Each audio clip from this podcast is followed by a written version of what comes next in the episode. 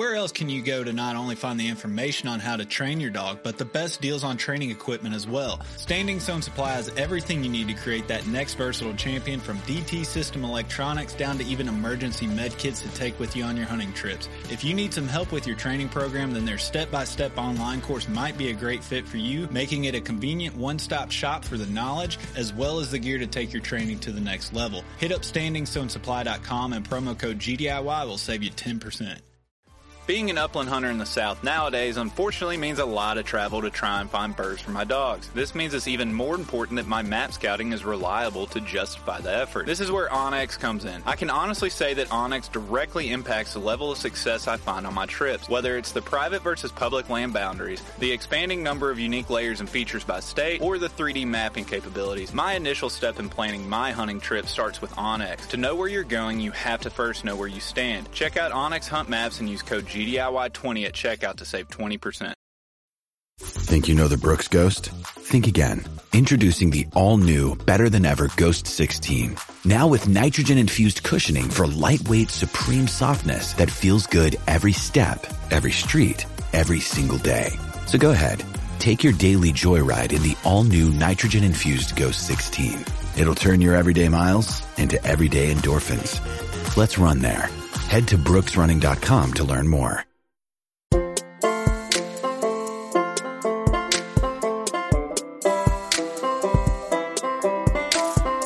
The GDIY Spotlight is a monthly bonus episode highlighting nonprofits whose missions support hunting, dogs, dog training, and or conservation. At the end of the month, we donate 10% of Patreon proceeds to the featured organization. While the financial donation may not be much, it's our way of getting the message out and garnering more support for the causes that are important for all hunters, gun dog owners, and conservationists. Please check out our Patreon at patreon.com slash gundogityourself to help support these great organizations in addition to helping out our podcast. We really appreciate all of our patrons, and as always, gun dog it yourself. All right, folks, we're here with Dr. Pete Coppolillo from Working Dogs for Conservation. This is our GDIY spotlight. How you doing, Pete? I'm good. Thank you. Thanks for having me. Absolutely. Thanks for coming on. So, uh, why don't you get started and uh, tell us tell us about Working Dogs for Conservation, what your mission is, and what you guys do. Yeah, thank you. Well, we uh, we uh, rescue and train um, detection and tracking dogs, and we send them out to uh, protect wildlife and wild places uh, all over the world. Um, and so, you know, historically, the the the our, our, field and our organization was born back in the 90s when um, when it became possible to to get scat from um, or sorry to get DNA from scats.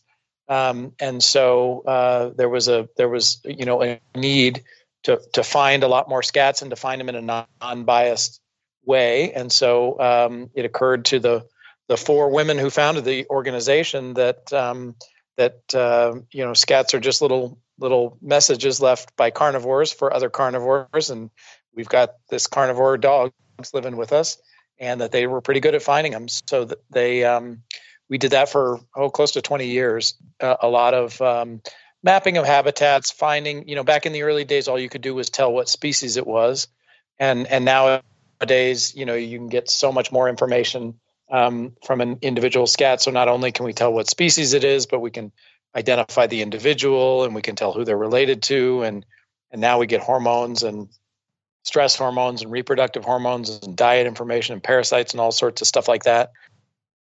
So that for for about 20 years that was that was you know the bulk of what we did. Um, you know we we call that now under the umbrella of ecological monitoring but it's all about you know finding where threatened or endangered or rare species live and helping to protect those places and figuring out what they need um, sort of to survive. And and nowadays though in the last um, seven or eight years what we've really spent a lot of time doing is a lot more um, law enforcement and stopping wildlife crime so we've got um, we've got our own dogs and are active uh, on the ground in eight countries and then we're, we we we convened. We pulled together a network of of dogs and handlers, over 200 dogs and handlers in in 15 different countries, all of all of whom are trying to stop um, wildlife trafficking. So ivory, rhino horn, guns, ammunition, you know, preventing poaching, but also um, pangolins, pangolin scales, um, uh, you know, all sorts of species, saker falcon stuff like that. Um, and and most recently, we now are doing a lot more with um, uh, with invasive species. So dogs are really good at, at well, they're you know they're good at detecting whatever we want them to detect. But um, um, so we we inspect boats for zebra and quagga mussels. Uh, we do weed work, uh, feral swine, all sorts of all, all sorts of invasive species. So um, those are the three big big categories of what we do, and and you know some of the work we do ourselves, and then some we do as as training and capacity building, helping others because it's a new field and and we feel like there there ought to be a lot more dogs out there. Um, I know I'm preaching to the choir with you guys, um, but so, you know, so often a lot of uh, people don't realize what dogs are capable of, um, and so then we we train others to to do that sort of stuff and send them out in the world to to do conservation. All right, so that's a that's a lot of information to cover. Let let's backtrack and kind of start with where you're going and what kind of help you guys get started with the scat. Explain to everybody what you're looking to find the scat for. How are you utilizing it? I know that you said it plays a, a paramount in what you guys do, but what are you actually using the scat for? Well, the very first study, the very first um, project that we did was a grizzly bear um, uh, project back in the 90s. You know, when grizzlies, I mean, they here in our part of the world, um, they've expanded quite a bit, but they've still got a pretty limited range. And so they wanted to know where where grizzlies were living and and and how to protect those areas. And as as you might imagine, a lot of those grizzlies back in the day were um, pretty shy, and so they were they they could be in places um, and no one would ever even see them. Um, but you know the dogs could find their scats, and so that was really useful information in terms of being able to protect those areas, but also helping people get um, be prepared you know because uh, living with grizzlies can be can be difficult. And so preventing conflict and and and protecting core habitats and then looking forward thinking about connectivity and where those grizzly populations would expand into so that was a lot of our work in the early days was just you find a scat you identify what species it is and then for us we hand that over to either the the state agencies or the feds or or whoever you know, um, and then they and they work on protecting the areas or minimizing conflicts or doing whatever they do. And then, you know, after bear scats, we just it expanded and we've done all kinds of different um, uh, species. You know, in the early days, it was more carnivores. We did wolves, we did lynx, we've done mountain lion, wolverine, stuff like that. And then it's expanded to all sorts of other species, like African species, like lion and leopard and cheetah, wild dog, um, you know, Asian black bears, um, and and uh, and even cross river gorillas. They're the rarest great ape in the world. Um, so you know, anything that is is rare and hard to find, um, you know, they're they're they're all pooping. so dogs are dogs are good at finding those scats, and and the lab techniques have just gotten better and better and less um, and less and less expensive. So I always say, you know, the, the, the value of a turd just keeps going up and up because you get so much information from it now. Um, you know, all the hormones and, and all that stuff. So so that's that's been a big part of what we do, and it'll probably always be a part of a big part of what we do, uh, even with the law enforcement, invasives, and biosecurity stuff. Too. Yeah. So, is there a specific type of dog that you mainly use? Is, is there a specific breed or type that that you find is better at sniffing out the turds that that you uh, called it a second ago? Yeah. And then also yeah. also do the dogs are they kind of only trained on one species or is it kind of like a tracking dog that you just hey this is what we're after go find it? Yeah. Yeah, so so as I mentioned we we rescue um, the dogs that we train and and the reason we do that is because um, after um, after 9/11 and the wars in Afghanistan and Iraq it became very difficult to get specialty bred detection dogs. They got really expensive, and um, and they were also the quality was declining because uh, you know because they were so expensive. There were a lot of um, you know sort of disreputable breeders in Eastern Europe just breeding every dog that they could get their hands on. Mm-hmm. Um, so we decided to double down and and and focus on on rescuing dogs Um, and so we select for behavioral characteristics. And and really, you, you know, you guys get it. So it, it's it's primarily ball drive, crazy ball drive. So labs are great. Um, labs, Malinois, um, some shepherds, some border collies. We tend to shy away from a lot of the the the um, the bird dog breeds because they're they're they've got a lot of prey drive and they're they're easily distracted. So the the, yes, they the are. clever thing about that's right. Yeah, as you guys know, yeah. So the thing about ball drive is you can you can associate that ball with these other scents and and so you know the truth is our dogs you know don't inherently care much about weeds or you know even gunpowder or ammunition or or or um, ivory but they recognize they've learned the game. And so they know that in order to get to play ball they find the, the target odor. And so they're just you know the, the methods are a lot like um, it's sort of a combination of of um, for the detection side it's a combination of, of uh, methods that are a lot like narcotics or search and rescue, um, you know, but conducted out in the field on on sort of biological sense primarily, and um, and then and then the tracking dogs they're just tracking. You know, it's it's very similar. It's it's you know we use we we use um, all kinds to track. So they're you know they're they're ground scent, air scent. They're they're doing whatever they need, and they're just they're fabulous at it. Um, and uh, and and you know they're they're they're all interested in in uh, the game. So the the Wicket was was our most experienced dog, and she um, um, when she ended her career, she was on 32 different scents. So wow. um, you know, and she would never she would never search for all those scents in any one place. But um, but she she knew them all, and um, you know the most would be five or six in any one any one place. But you know, it's, it's not that dissimilar from a bird dog who who um, you know knows a lot of different dogs. And when you're hunting mountain grouse, they know they're on mountain grouse. That's what they expect to find, and that's what they're sort of looking for. But if they happen to come on, you know, if there was something you know um, strange there, they'll they'll alert to it. So um, you know, they're they're really good once they learn the game. They're really good at at um, at, at at doing it and and you know finding whatever we ask them to. That's amazing. I think one of the key differences probably is that a, a bird dog is genetically programmed to find birds. And it That's sounds right. like your detection dogs. I keep thinking of the the dog in uh, the movie Up. That's like, if you throw the ball, I'll bring it back. And I just yeah. imagine these dogs like, if I find this, I get to play with the ball. So exactly. Right. Um, exactly right. That's yep. pretty interesting. Yep. So the dogs have a career at, at detection work for whatever the scent that they're going to master, or maybe up to 32 scents that they master. When they get to the end of their career, what happens to the dog? Or, I mean, do they just work till the end, or do they kind of reach a point where you send them up for adoption or something? Well, most of our most of our dogs um, live with their handlers and by the time they've worked together for you know 10 years or whatever almost always the handler adopts that dog and they live out the rest of their career you know the life on the on their couch you know. And and the truth is as as we've gotten bigger um, it, as an organization we've got we're, we're at 38 dogs now.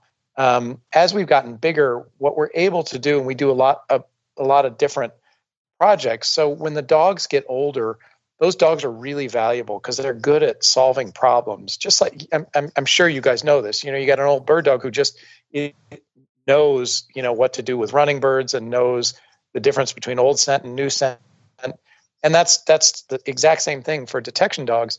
And so um, those dogs, well, you know, we, we tend to shift them away from the big um, physically taxing projects like you know bears or or or, or lynx or wolverine or mountain lion, you know, running up and down hills, and we put them on um, harder harder tasks that take you know experience and problem solving, but aren't hard on their bodies. You know, so sometimes that's like what we call box work. So discrimination, like figuring out the you know we train some dogs to discriminate um, brook trout from rainbow trout, and we knew that that was going to be a very difficult project. Wow. Um, and you know, so we started with them and but it, physically it wasn't difficult. But you know, they had to start on swabs from that we swabbed fish with, and then they had to transition to doing it in buckets of water, and then they transitioned to doing it in moving water, and then they went out to a to a stream and do it. So that's a perfect project for an old, um, experienced dog because they're they're really good at figuring stuff out, but um, but you know they may be they may not be as physically capable as some of the young dogs um, but you know we're we're able to to to sort of help them along and and and do those sorts of things. So it works out nicely, and a lot of them a lot of them will work until after their 12th or 13th birthday. Um, and and so it you know they kind of taper off. They um, we don't you know often they it's a it's a slow it's a slow transition to retirement. Yeah, th- this is amazing. Me and Adam were just sitting here looking at each other, shaking our heads like this is this is ridiculous at, at the detection level that you can get these dogs and especially the experienced dogs to to uh, react to. I mean, f- fish swabs. It, it's just amazing. And so, and these are rescue dogs. Yeah, rescue. So it's dogs. not like these dogs have been bred for this for years and years. It's literally a dog that's been rescued, and now it's telling the difference between a brook trout and a rainbow trout. When you said that, Nick and I both dropped our jaws and looked at each other. Yeah. So, so, Pete, how did how did you go from from dealing with the scat to helping with poaching and invasive species? Was did somebody just get sick of the crap job and wanted to do something new? what what what kind of transition you guys to helping with the poaching situation? You know, we we we we're doing almost all ecological monitoring and and counting animals and mapping their habitats and protecting them. And in 2012, we were um, we took um, we took a couple of dogs to Zambia and to work on lion, leopard, cheetah, and wild dog, and that was really right in the the when the the um, global crisis in wildlife trafficking was really at its peak, and elephants were just getting hammered all over the place. There was lots of snaring going on, and our partner on the ground in Zambia said, you know, this is great. It's great to count them, everything, but we've got this epidemic of snaring. Do you think we can um, we can use dogs to find illegal wire snares? And so we said, well, we'll give it a shot. Why not? And at the same time, we realized that it's a lot a lot more cost effective to just have dogs on the ground there in Africa full time rather than taking them back and forth. You know, the quarantine requirements and import requirements they're a, they're you know they're a big pain in the butt. And i you know i often roll my eyes and say it might be easier to invade some of these countries than to bring dogs in. And so so in 2014 we we took the first two dogs into zambia and um, and um, trained them for um, uh, to do law enforcement instead of ecological monitoring. And within a few months uh, one of those dogs named ruger who's an interesting, fascinating dog. He's a um, he's a um, uh, he's a lab shepherd mix. He's actually blind. He was rescued from the Blackfeet Reservation here in Montana, and he's just a machine. He just he hits on guns and ammunition like you can't believe. And the interesting thing about there in in Africa is, and and I should say there are legal guns and ammunition. He'll he'll alert to those, and it's no big deal because um, then whoever's got them, they say fine, ahead. Sure. But a lot of the a lot of the poaching happens with homemade muzzle loaders, um, and they'll put you know bits of rock and rebar and and um, you know ball bearings, whatever, in there, and they'll gut shoot an elephant and then just track it for a day or two and until it bleeds out and dies. So it's a nasty, it's a really awful um, uh, you know way to i wouldn't even yeah. call it hunting it's just it's just poaching sure. so anyway he he and but the interesting thing is those guns are very hard to get your hands on and so you confiscate one of those guns you're putting seven eight nine ten poachers out of business because they they share them around so ruger ruger just got after it and and and was putting hundreds of poachers out of business um, within within the first number of months that he was there. And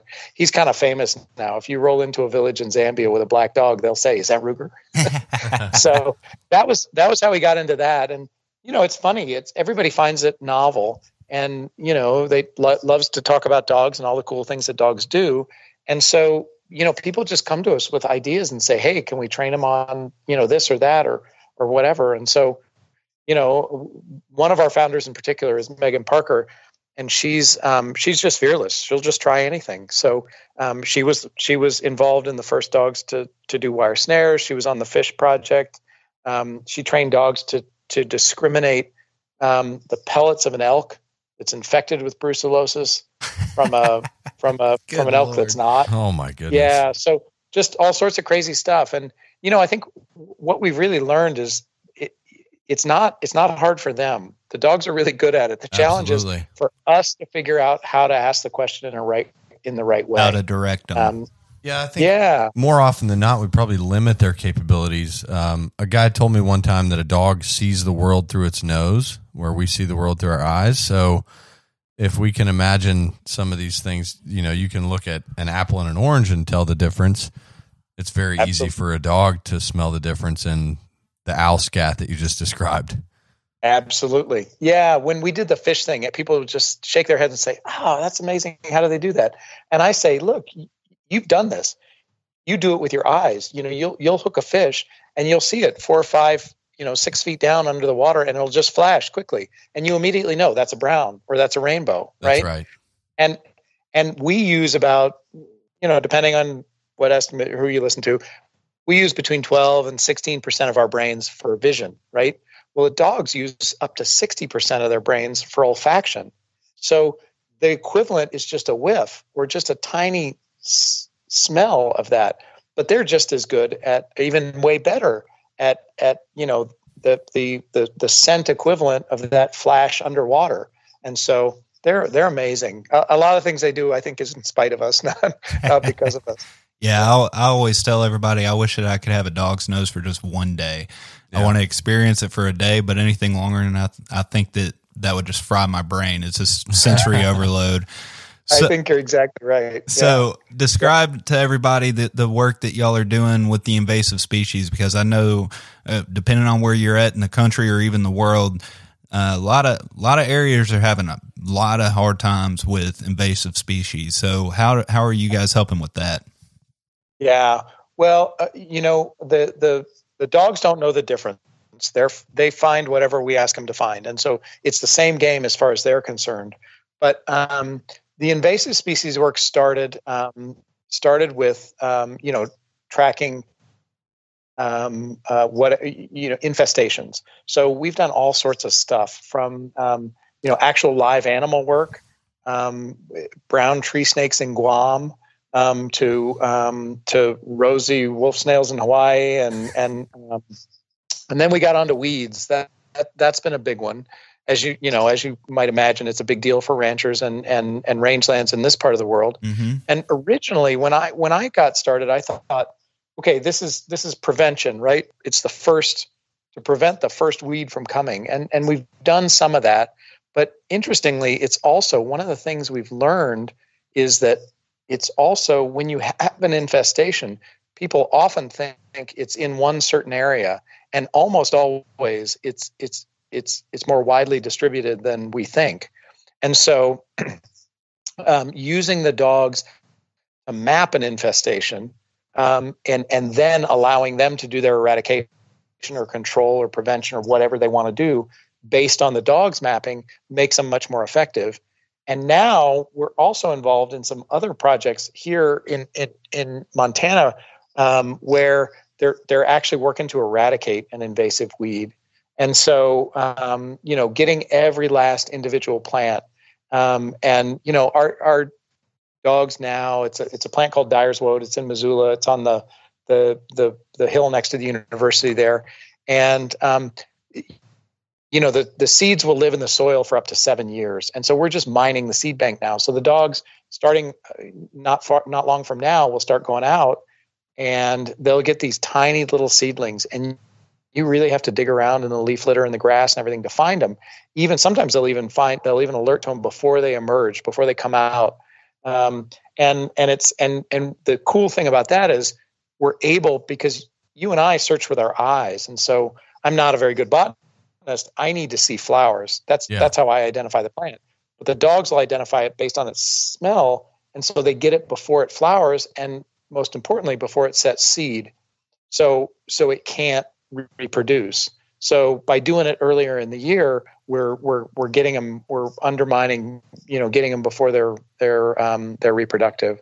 So that's really cool. And then, of course, the the, the big one that we've been spending a lot of time and money on lately is zebra and quagga mussels. Um, I, I would imagine you guys have had the pleasure of stepping on some of those. Yeah, they're um, they're definitely know, around. Yeah, well, uh, you know, knock on wood, and, and fortunately, in our part of the world, Idaho, um, Montana, Wyoming, we don't have them, and we prefer not to have them. Um, so our fear was that that they would come in in you know a bait well or a or you know even in in you know the veligers for those the, the, the microscopic larvae are invisible to our eyes but um, we we demonstrated that dogs can smell those, and so um, they can they'll go and we, we we've used dogs at check stations now in um, oh Alberta and here in Montana and and and we did a big project um, in eight national parks around and we'll be in Lake Meredith in Texas um, starting I think in a, in a couple of weeks here. Um, and the cool thing about that is not only can the dogs detect the the the veligers, the larvae, but you know it takes a visual inspection. You know, a, a, a thorough inspector, it, you know, might spend an hour on a boat. And of course, when you're at a check station and everybody's lined up behind, they're getting grumpy because you know it's delaying their day on the water. And um, but a but a dog can do a boat in about three to five minutes. And yeah. so and it's fun. Everybody wants to get out. They all get out of the car and they watch the dog work and everything. And they say, "Can you know? Can he sniff my waders too?" And do all this stuff. So it's it's great. It's a great outreach tool, and it speeds things up, and everybody's happier, and they get on with their day. They get on the water, and off they go. So I, you know, the last five or seven years, a lot of our our growth and a lot of our work has been law enforcement and wildlife crime. And if I had to guess, I would say the next five to seven years will be um, invasives and and and what we call biosecurity. You know, preventing these things from taking over. This is this is ridiculously impressive. Honestly, we could probably talk for two hours just listening more about this and some specific jobs and, and experiences you've had. We may have to have you on later on just to talk about those examples. But real quick, describe to everybody how they can help out, where they can find you, donate, join, membership. What what do you guys offer? Oh, that's awesome. Thank you. Thanks for thanks for asking. Our website is is wd4c.org, and that's the number four. So it's wd number four c.org. Um, and we're on Facebook at Working Dogs for Conservation and and um, and Instagram. And we we do we we we do a lot of our work with um, with individual donations. And what's really great about that is is it, that allows us to to to put our investments where it matters, you know, for for conservation, um, not necessarily where you know there's grant money or there's we do some fee for service work, so the agencies or or um, industry can hire us to do conservation related sort of things. But the really great, the really important, um, you know, support is is um, from individuals because then we can say, hey, you know, black-footed ferrets, rarest mammal in North America. They're really hard to count. Let's figure out a better way to do that. And boom, off we go, and and and we can do that. So um, that's how that's how to find us. And and and um, I you know dogs give a great bang for your buck, and it's really fun to get to watch them, to to see them do their work and everything. So um, you know the more the merrier. They're they're I think in in ten years this will be a much more common um, practice. I think because because we're just scratching the surface in terms of what they're able to do.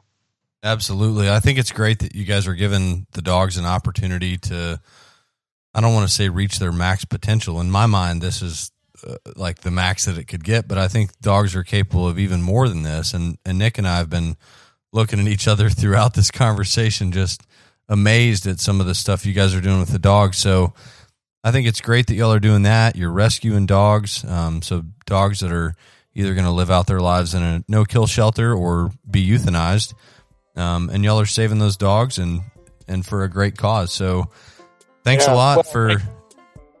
Yeah. Thank you. Thanks for thanks for letting us tell that story. I you know it's I, I'm always eager to tell it to to to sporting dog people because you guys already get it. You're you've had those moments where you're standing there in the field with your shotgun in your hand and you're going, really? How did he do that? That's right. You know? Absolutely. So, yeah, it's, it, you guys already get it. So thank you. Thanks for, for, for listening. Absolutely. Well, we've enjoyed it, and uh, we will talk to you soon. Yeah, thank you. Thanks for telling our story. See you guys soon. All right. Thanks for listening to this month's GDIY Spotlight. If you would like to see more on this month's featured organization, please check out our Facebook and Instagram at Gundog It Yourself. You can also find the organization's link through our website at gundogityourself.com. If you have a suggestion for a nonprofit that could be a good fit for future episodes, please send an email to us at gundogityourself at gmail.com.